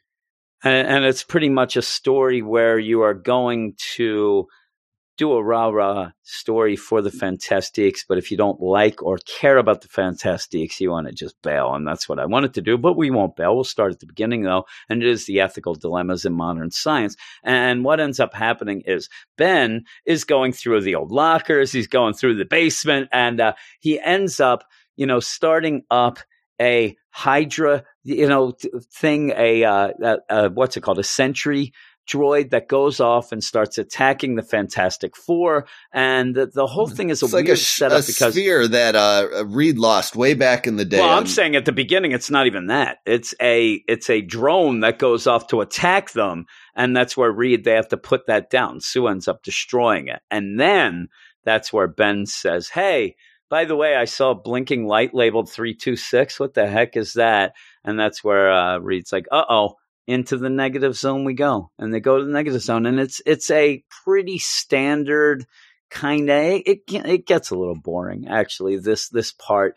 It's okay though you get to see some teamwork between the team. You do get to go in the negative zone and you even get you know the call out when they go into the negative zone. Uh, ben starts to go down his roll call. He's like man the negative zone? You mean where there's a or blastar or that guy with the antimatter handshake? And the thing is he, he's spelling out the two by name that are going to show up here Yep. by the end or at You're least gonna mentioned them all. Annihilus is mentioned, and then Blastar ends up showing at the end. And basically, what this is is it is a sphere, but in the sphere is a bunch of bacteria that you ended up having Reed do some experiments, and he ended up, uh, you know, kind of doing things like when you hear about, uh, like in The Simpsons when they went into space, they had an ant farm that they were going to see that would end up, you know, looking at the ant farm. It ended up getting broken because of uh, Homer eating chips in space, but Yeah. it's it's an experiment and like okay how does this bacteria react to the negative zone. How does this do that? How does this and he had a bunch. He had a lot of them.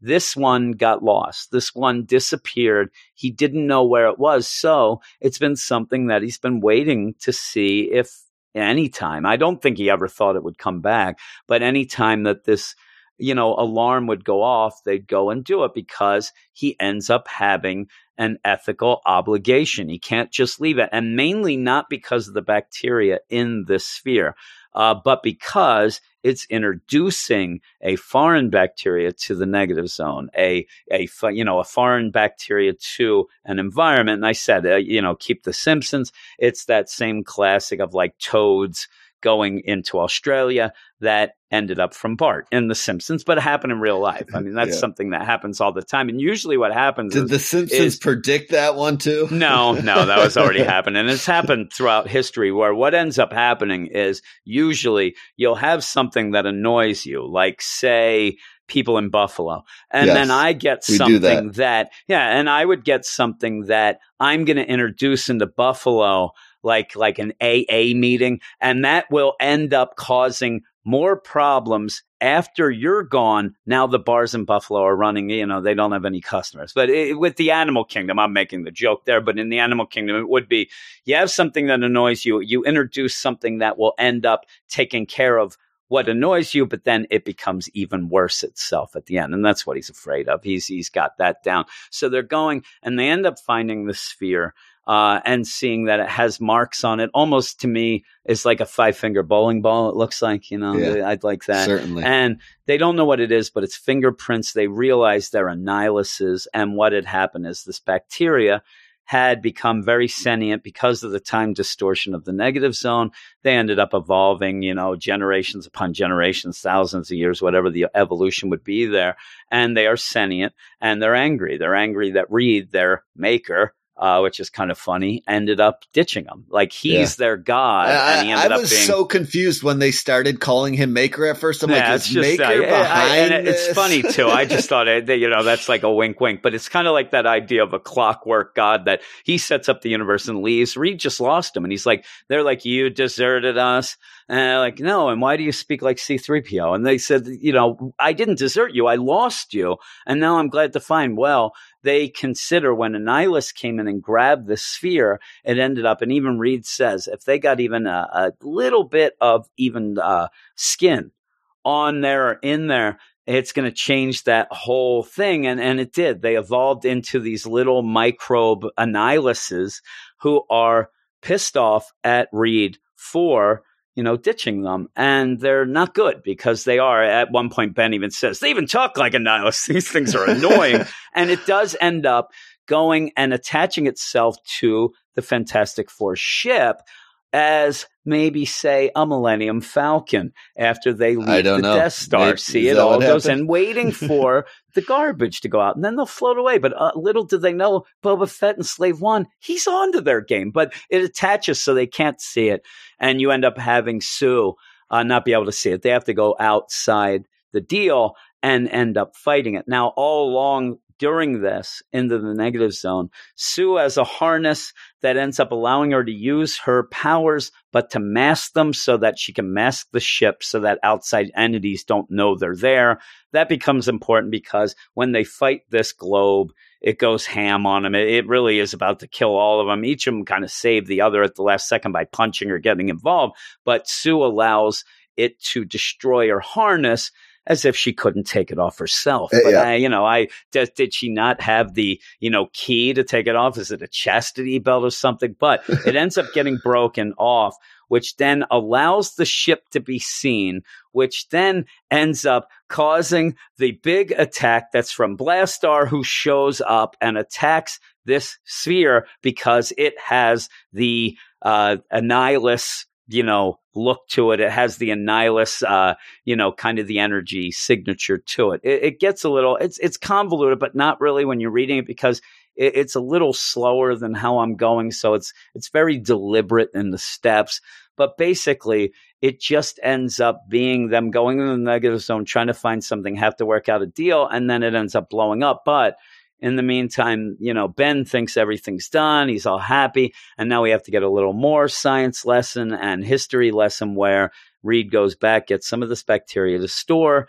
Ben thinks it's ridiculous. This could cause trouble. And then we learned about the smallpox and, and how they were beaten by the cowpox, but then you got to keep the cowpox with the smallpox. And they, you know, the whole idea. Gets there are bunkers. Yeah. There are bunkers around the world that they do Just an explanation for why. Reed is keeping this thing hanging around. And this is a thing. All, all around the world, they have like hidden silos and underground things where all the diseases that have ever been in the world are stored, even though they are, you know, could potentially be dangerous, but they all could also end up being a cure at the end. So he ends up storing it. Maybe we'll see something from this, you know, way down the line. I doubt it. I really doubt it. I, I would doubt that we're ever going to go and see anything like this. But we end up going, and, and that story is okay.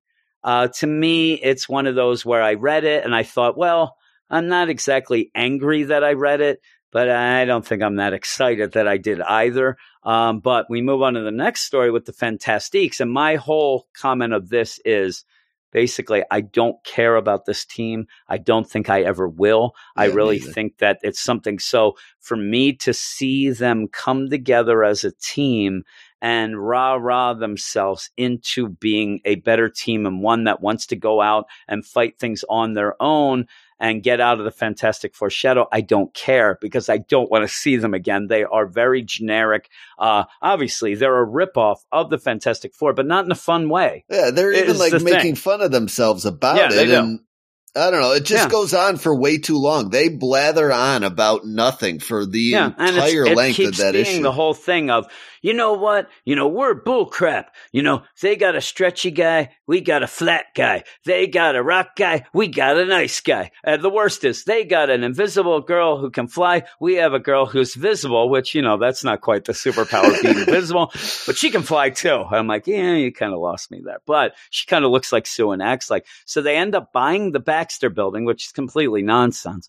And, uh, they end up like, what should we do with it? Should we sell it? Should we flip it? Should we donate it? Should we do this, that, the other thing? And really, after every page and every question that came up, I did have an answer. Like every time, hey, should we do it? Uh, who cares? Is what my answer was Exactly. because I had had enough. I And had I'm to just like, start skipping right. panels here. I'm like, are they still talking it's about the same thing over and over and then you again? go still? and then Yep. where they become Moving the on. team yeah and when they become the team is because they go out and it's one of those where hey there's heroes all around and some heroes do the big work some heroes do the little work but all the work has to be done. And so they end up getting caught up in the hey can you get my cat out of the tree? Hey can you help me change my tire? Hey can you do this? So there there actually seems to be filling in you know, a niche that they kind of like. Like, okay, we can do this. Like, let let the Avengers, Fantastic Four, X Men, they'll they'll do the big stuff, the heavy lifting. But they're almost like the friendly neighborhood Fantastic Four at this point, as the Fantastiques. They're helping the neighborhood. They're helping some guys. They're even, you know, doing things like, oh, we'll do a soup kitchen and things like that. Um, but then in a deal that could have been fun, but it's only at the end and ends pretty much when this happens is a knockoff Super Skrull shows up. And, and again, you already have the knockoff Fantastic Four with the Fantastiques. Then you get the knockoff female Super Skrull that's Skrull-tastic one. And that could be fun if we already knew the team and we already, you know, like them. Yeah. Because trying too hard Super to Scroll- be yeah. like the Fantastic Yeah. Four, but not quite. And that's the thing. And and by the end with this, you know, Skrull-tastic one, that could be fun, but you never get to have it because it's over. You you end up like, yeah, I'm the, the Skrull-tastic one. Oh, here I go. Here I am. And they just go out and they don't even fight it. They're like, hey, you know what? Should we go get this is tough. Should we go get the Fantastic Four for real? Should we get the Avengers? Well, we could do that, or we could fight. Let's save the world. Yeah. And then it says the end with an exclamation point. And I'm like, now you got me. Now I'm down with you because I guess maybe they realize that nobody likes this team and they're like, because we, had them in that one issue. They Yeah, even I mentioned do it. remember them before. Yeah, well, what happened is they ended up in the it, even Were at they the in the beginning. Yancey their Street lawyer, one? No, they were just in the regular run where they ended up showing up, and it was the idea that it was a dupe. If you remember, it was a setup. They didn't know, but their PR agent set up Oh a yeah, yeah, fight I remember that. where issue they started fighting. They looked like the big deal, and they it was all about branding and the Fantastiques and that and that. And even then, we were like, really? Like, what's going on? I think that was our first time in the Fantastic Four book where we were like, uh, yeah, I, I kind of want the Fantastic Four. Like, we waited all this time for the Fantastic Four, and now you're giving us this. I don't need that. And it says Fantastic Four number four was when this happened. And uh, yeah, we were just like, and and, and since then, I, I haven't grown to like them at all. No, and, and you could you could give me a page with the placards that tell me Daryl 2D Payne is the amalgam guy or the knockoff guy of uh, you know Reed Richards. I will never remember that name because I really really don't care. I forgot about I'm all four interested. of them the last time I read about them, and Yeah. I want to forget about all four of them this time that I read them. To be yeah, honest the only guy, the only design I like is the, uh, you know, Jack Iceberg Pierce because I like his sunglasses. he wears, he's like Corey Hart. He wears sunglasses at night, and I like that. Uh, but besides that, and he looks like he's like a guy because you know he's a nice guy, so obviously he puts on the shades and tells everybody to chill. And that's what I like. That's a, I like a chill guy like that. That'd be cool. Uh, but yeah, other than that, there's no reason for it. And the art's okay in that. The art's really good in the first part. Uh, Stefano Caselli does a really good job with that. And you get that Fantastic Four feel. But I think that one of the problems is it's just a one shot. They're just giving you this side thing that doesn't matter. And by the end, even of that first story, you realize this doesn't matter.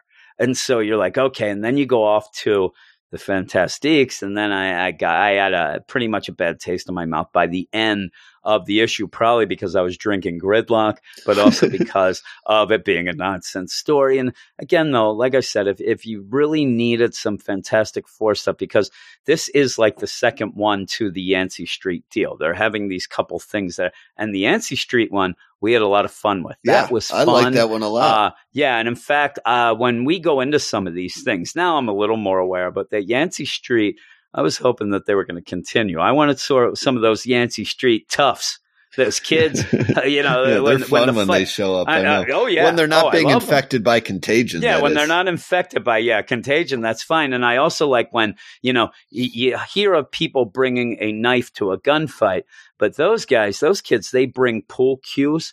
They, they Yeah, bring don't- uh, ice whatever's picks. laying They- on the road on the way to football, the the fight. possibly a Transformers action figure, maybe a pack of gum, Well, what's or Eric whatever doing they in have. the Yancey Street game? Yeah, really. He'll be there. One guy, he's just he was delivering papers, so he obviously brings a gun because Yeah, that's what you do when you deliver papers. I had uh, my one buddy delivered papers when we were growing up. we used to he do was it. got abducted twice, Really? two That times. Never yeah, happened he was, to us. No. he was a wrestler. And he was a pretty tough guy and he ended up having to actually fight. Now he says this. Who knows if he's you know I, I would love to you know think that he was lying so that i could say people aren't that bad but he did say twice guys because we had to end up going in our neighborhood for our deal and we have a big neighborhood like a big project type deal where you would deliver these and uh, you would have to go grab your papers at 4 a.m and i guess they kind of saw him there a couple of times and tried to get him and he ended up punching the one guy in the face he said. And then the, the best was he ended up we and this is back in the day and he ended up you know the police got called and the police showed up and because it was a, a, a guy and because he was right like they're like well if you see him again just sock him again. We're like really that's what you're going to do there? You're not going to look around for this guy? But that's how it went just like on yancey street.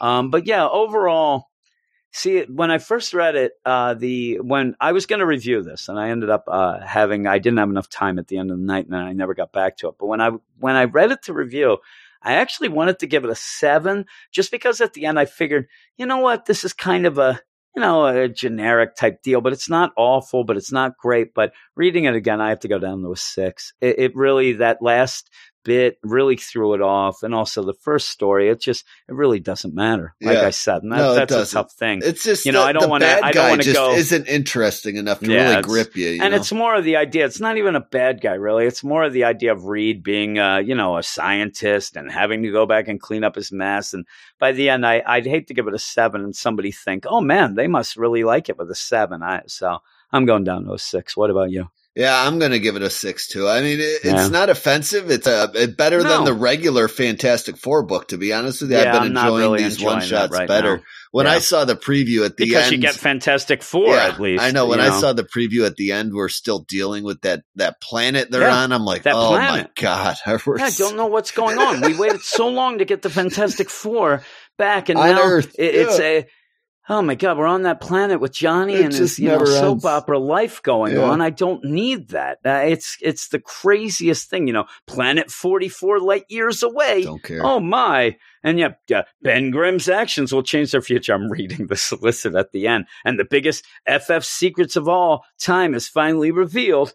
Again, you- you're on the stupid planet. I don't need Yeah, that. I I guess you have to have some story, but it's not hidden. yeah, no, me. it's it's Um, it's it's going way over my head, and I'm just not. And the, the funny thing is, it, I, know, when I when I decided that we would do this because I wanted to start reading Marvel and I wanted to start doing the podcast, and so you start writing, and, boy, I had heard all the like the things that were going around in my head. Like, man, I hear that that Nick Spencer, like he's the hot ticket. Oh man, that Dan Slott, that guy, I hear he's nice to people on Twitter. Yeah, I was wrong about everything. And I uh, even just the idea of like, okay, here are the guys that I'm excited about reading. I uh, Nick Spencer, Dan Slott, like all that, everyone that I wanted to read, I, I haven't liked at all. And then I got surprised by these side things like a uh, you know Christos Gage on Superior Yeah. Spider-Man or Donny Cates on Cosmic Cosmic, Ghost Ghost, Rider. Rider. Though the beginning of Venom. he- yeah, Donny Cates is, is really starting to get on some people's nerves. It seems. Yeah, I, I didn't realize happens to the how best much- of them, right?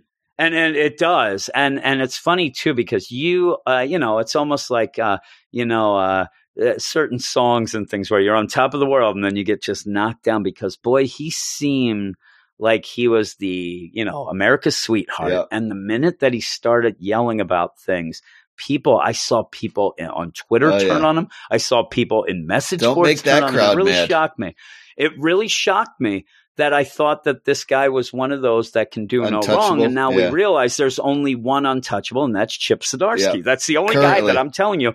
And there you go. There was a guy that when I came Oh, I hated him you warned me Yeah. about. You said you said don't don't even s- expect anything from him. Uh, you didn't like him. He's too jokey. He's all that. And then all of a sudden he wows us over and over. Sure and. I'm like this. That's the, that is the fun of it, though. And yeah, he's my favorite guy right now. He's actually my favorite writer and person and Twitter personality. Well, uh, I, I all of comics right restored now. faith in myself a little bit when I changed my mind about Chip Zdarsky because it's like I'm just yeah, then waiting you realize you can be for changed. the next book from some of these Yeah. guys that'll interest me, you know. But uh, you know, Well, someone like Bendis be, is uh, a little too far gone. I, I said, think no, it'll be Bendis. I think Bendis and Nick Spencer may have left the ranch for you. I don't know that they Yeah, can possibly go back, to- but you never know. maybe what'll happen is I'll realize that there's a good book from one of those and I'll do like a blind box to you. I'll end up getting and taking off the creative team so you don't know and see if you like it. So there. Uh, yeah, well, actually, we're talking about all this and I didn't even think that uh, coming up at the end of the year, we'll have our year end awards show. We'll be doing our first one on the Marvel deal because you know, we we haven't really been around for that long, so this will be our first deal. Yeah. Trying to do it, you know, full out. Uh, so I'll have to start thinking. I know what my book of the year is already, but I will not let that cat out of the bag yet. So you'll have to see what that is. And it's not a book that I claimed I was going to marry at one point, but Oh, it might be another one. tough. So yeah, Divorce so is hard. that is it. Yeah, it is. It really is. Uh, the way things are going around here, who knows if I'm going to know that? Really, I, they, all these podcasts, she's getting really Yeah. ticked off of me. We were, I was uh, doing a pop culture podcast, the pop culture one on Patreon earlier, and I'm sitting there, I'm talking to Erica, going. All of a sudden, she comes around and, do you hear this? Ah, ah, ah," I'm right in the middle of recording, and she knows like the. All she wanted to do is tell me that outside down the street you could see two fire trucks. I'm like, that's nice, honey. Great. I'm Nothing I glad can you do interrupted right now, yeah. for that. Thank you. And then two fire trucks. They're down the street. I don't know what you'd want me to do about it Uh, because I don't care about two fire trucks down the street. Uh, so she she should have the off. fire signal or the call, right? Doesn't she have the No, frequency? no, she eh, she kind of got booted. Yeah, she wasn't showing up, and blame that on me too. So there we go. We're done with the uh, podcast for this week. Yes, it's always good times indeed. But thanks everybody. I'll mention again. We have a website, Weird Science I believe it's called. Uh, go there every Wednesday morning at 9 a.m. Eastern Time was when all of the new comics and our reviews drop on the site for new comic book day. Uh, sometimes we get a thumbs up to be able to put stuff earlier. I think that we're going to be able to do one of the Conan books earlier Oh, this week, but that is that's not Jim territory. No, that Conan stuff. So used to be when I was a Savage. kid.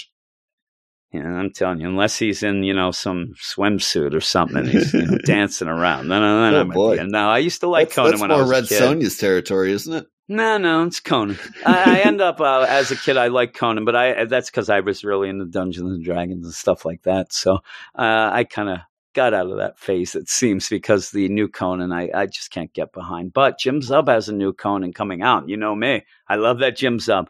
Can't get enough Gem. of that guy. Yeah. I need a you know a gem indeed.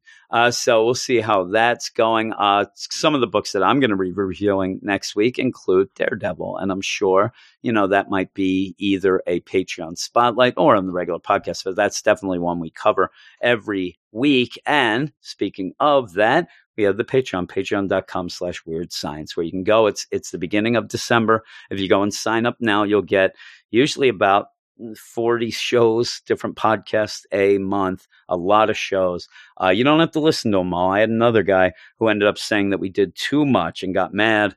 I, I don't understand. Yeah, no. I don't understand. You don't have to listen to them Skip all, one. but you can listen to whatever. You can listen to just the Marvel. You can listen to just the DC, but there's Marvel, DC, Indie Comics podcast. There's also uh, the pop culture podcast. There is a lot of other things I'm starting to review, some of the TV shows and some of the things like that. So one of them being Mandalorian. So you can go over and check it out. And if you go, you don't get charged right away. We would never do Yeah. that. You get to go until the next month to the first uh, before you ever get charged. So if you join now, you will not be charged till January 1st. But if you quit before then, you will never be charged. So you can do that as a free trial. Check it out. And that'd be great. But that's it. We're going to go. Sayonara. Peace. Suckers, right? Yes. That's it. We'll see you later.